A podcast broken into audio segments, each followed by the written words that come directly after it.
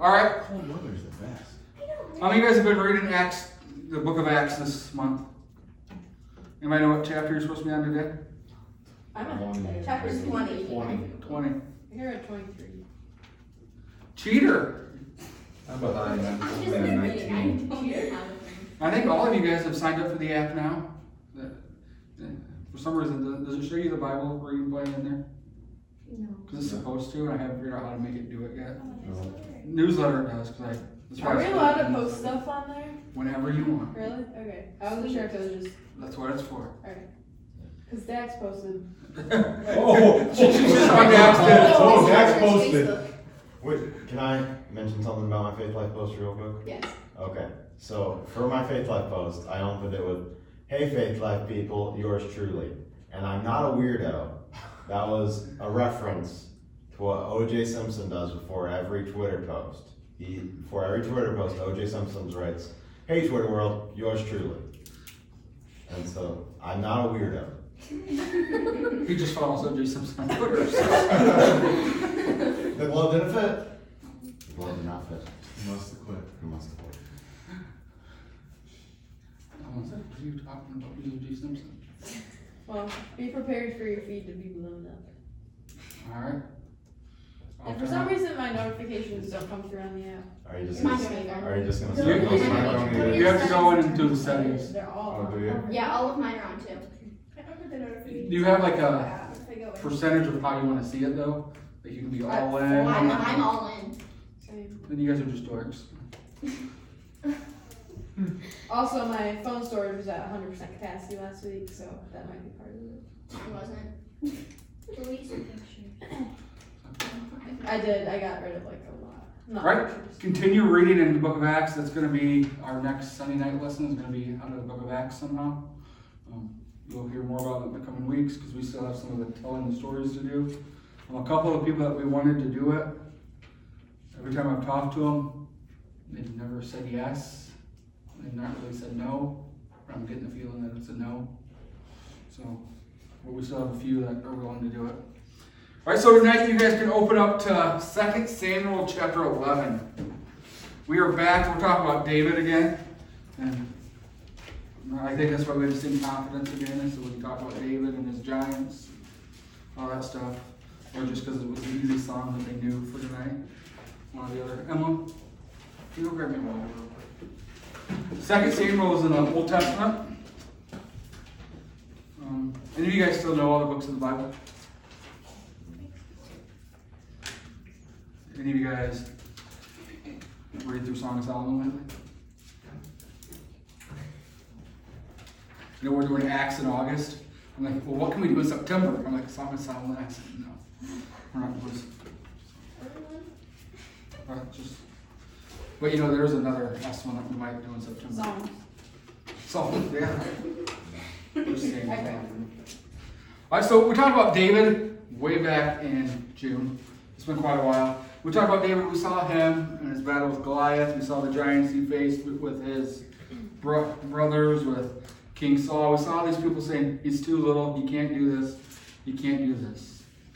And then we saw that what happened was he went out and he defeated Goliath. In fact, people just started loving David, um, except for King Saul didn't love David too much because David was getting all the credit. So issues came, but finally David becomes king. When he became king, the people were happy, and he was known as a mighty warrior. Um, he'd go out, his armies would conquer, everything would be great. But listen to how chapter 11 of 2 Samuel starts. It says, In the spring of the year, at the time when kings would go out to battle, that David sent Joab and his servants with him and all of Israel, and they destroyed the people of Ammon and besieged Jobab, and David remained at Jerusalem. So here he is, King David, king leading his army into battle.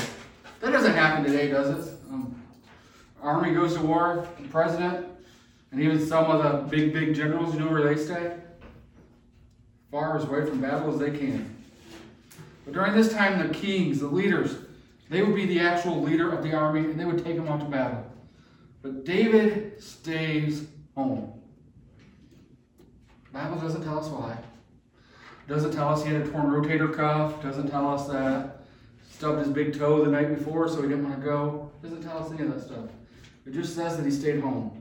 So he stayed home at a time he normally wouldn't have been home. Have you guys ever done that? Like you stayed home when everybody else went somewhere, and then all of a sudden there's strange noises in the house, different things happen, you're like all freaked out. Um, maybe you've been at home and people were home, and there's just an annoying noise coming from above you, in the room above you, and you gotta go see what that noise was. This is being recorded so your mom can see how what you said about her. Life proof. I mean, here he is, home alone. Not a big deal. Who cares? His army's still going out. Does it sound like they're doing pretty good? It says they destroyed the one people, besieged the other. So things are going good. But verse 2 happens. And just real quick, is there a title above your guys', a heading above your guys'? What does it say? David and Bathsheba. David, and Bathsheba. Anybody else got anything different? I have David, Bathsheba, and Uriah. It says this in verse 2. Then it happened one evening that David arose from his bed and walked onto the roof of the king's house. And from the roof he saw a woman bathing, and the woman was very beautiful to behold. So, a couple of things. Most of the time, if the army's gone, where's David? He's gone. Um, second thing, why would people bathe on a roof? Um, I've seen some pretty fancy houses. Like I've did like that real estate surge in like California and these different places. There's some nice pools on a roof and stuff like that. But why would you be taking a bath on the roof? Any thoughts why Bathsheba might be doing that? Well, let's think about this. Indoor plumbing wasn't invented until like what, two weeks after this? So she has no indoor plumbing. Um, this bathtub's up on the roof, so the rain would fill it up. What would happen during the day if it's up on the roof and the sun's hitting it and all that stuff? Your bath water would get Warm. warmed up.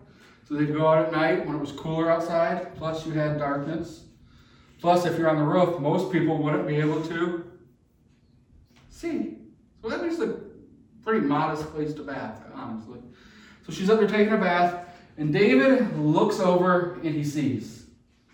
Um, I don't know how you guys take your baths, but usually if I'm going in the bathroom to take a shower, take a bath to be clean, I'm not clothed. Most of the time.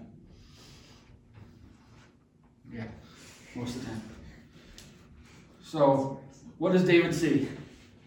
Something that's not his. Something he shouldn't be seeing.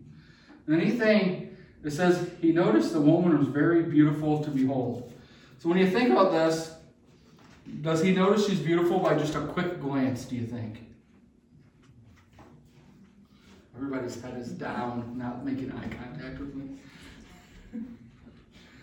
You think it was just a quick glance? He had to look for a little bit to see she was beautiful. So, first temptation he falls into, first problem David falls into here is he's looking where he shouldn't be looking. No, he sees that. What should he do? Get his hind end back inside. That's what he should do. The temptation's there. He should go away. A lot of people will blame Bathsheba in this story because she was tempting David. Well, no, she was taking a bath. David needed to walk away. The Bible tells us that when we see temptation, we fight it because we're strong enough to do it, right? Is that what the Bible says? The Bible tells us to flee temptation, to get away from it, because we're not strong enough. So he sees her, she's beautiful. So what does David do next? He just forgets about her, right? Verse 3. So David sent and inquired about the woman, and someone said, Is this not Bathsheba, the daughter of Eliam, the wife of Uriah the Hittite? Then David sent messengers to look for her, and she came to him, and he lay with her, for she was cleansed from her impurity, and she returned to her house, and the woman conceived. So she sent and told David, and said, I am with child. So, David's first mistake, he doesn't flee. Second mistake is he digs a little bit deeper. You know what? I just want to find out who she is. Just want to find out who she is. I mean, who are we talking about here? We're talking about David. Um, you know, fought Goliath, defeated him. We just sang the song Confidence. It said, Give me a heart like David. Is this the heart they're talking about? His heart is turned away from God at this point. This heart is completely focused on Him. Let's go find out who she is. I want to know more about her. So finds out that it's the wife of Uriah, you know, his most trusted soldier, one of his best soldiers. Then he's like, oh, you know what? Bring her to me. Was he having her come over just so he could say, hey, your husband's a great soldier?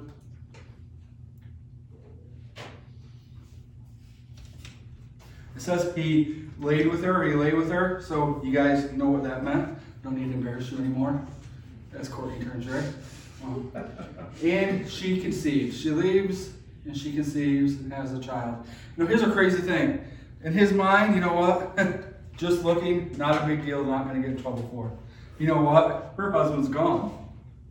Not going to get in trouble for it. Now there's a problem. So he finds out what happened. So David sends out in verse 6, and David sent Joab saying, Send for me Uriah the Hittite. And Joab sent for Joab sent for said to David, sent for him, did all this stuff. So Uriah comes back, you know what he does? He goes home and he gives his wife a big old hug and kiss, right? Who thinks that's what happened? You're returning from war, that's what you think you'd do, but you know what happens? It says this. Verse 9. But Uriah slept at the door of the king's house with all the servants of his lord and did not go down to his house. So when they told David this, saying Uriah did not go down to his house, David said to Uriah, Did you not come home from your journey? Why do you not go down to your house? And Uriah said to David, The ark and Israel and Judea are and Judea are dwelling in tents, and my lord Joab and the servants of my lord are encamped in the open fields. Shall I then go to my house and eat and drink and lie with my wife? As you live and as your soul lives, I will not do this thing. Uriah's like, hey, if my men are out there fighting, if the army's out there fighting, I'm not going to go be with them. I'm not going to be at home having a good time. Kind of messes David's plan up, doesn't it? Because if he can get Uriah to come home and lay with his wife, Uriah's baby. So he gets a second thought. He says, you know what? I'll get him drunk. That's what I'll do. I'll get him drunk, then he'll go home and lay with his wife. Does it work? No. Tries it, doesn't work. He has a third thought. So, so far, his one sin that he didn't flee from has led to how many other sins? And how much deeper has it gotten? Quite a bit already. Third thing is, he sends out Uriah into the battlefield. And what did he tell the people to do? The rest of the army to do when they got there? Back away and let them die in battle. So, you know what happens? David's the king. He gives this order. Uriah goes out, gets killed in battle. Looks like David covered up his sin, right? You guys know what happens in chapter 33? What's your heading in chapter 33?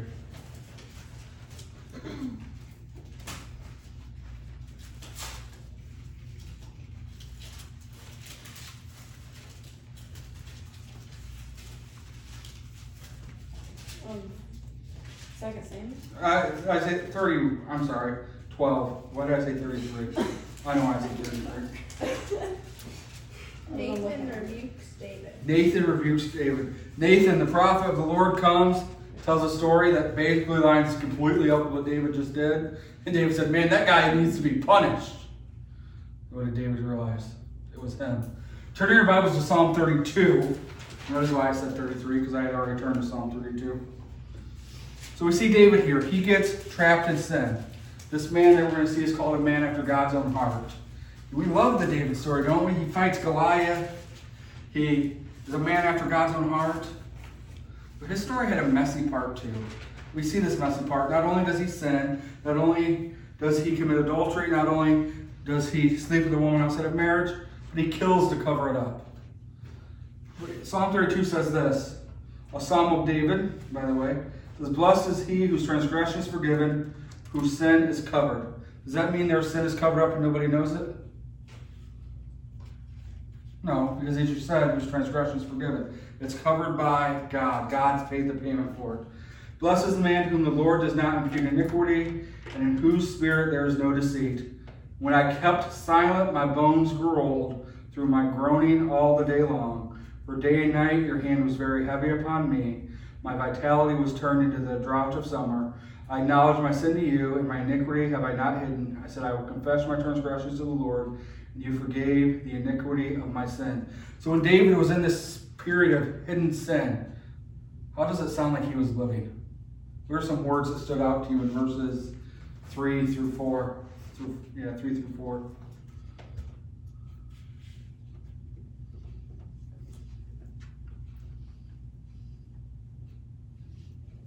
Strength was dried up. Strength was dried up. I mean, this does not sound like a good time.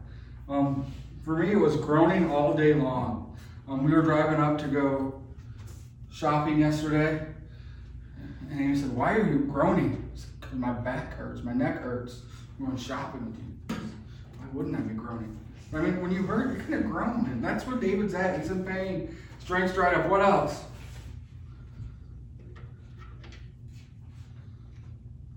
Anything in verse 4 stick out to anybody?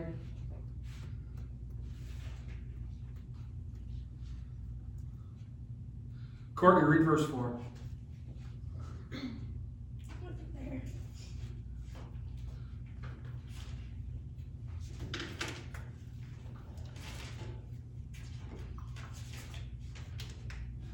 For day and night your hand was heavy upon me, my strength was dried up as by the heat of summer.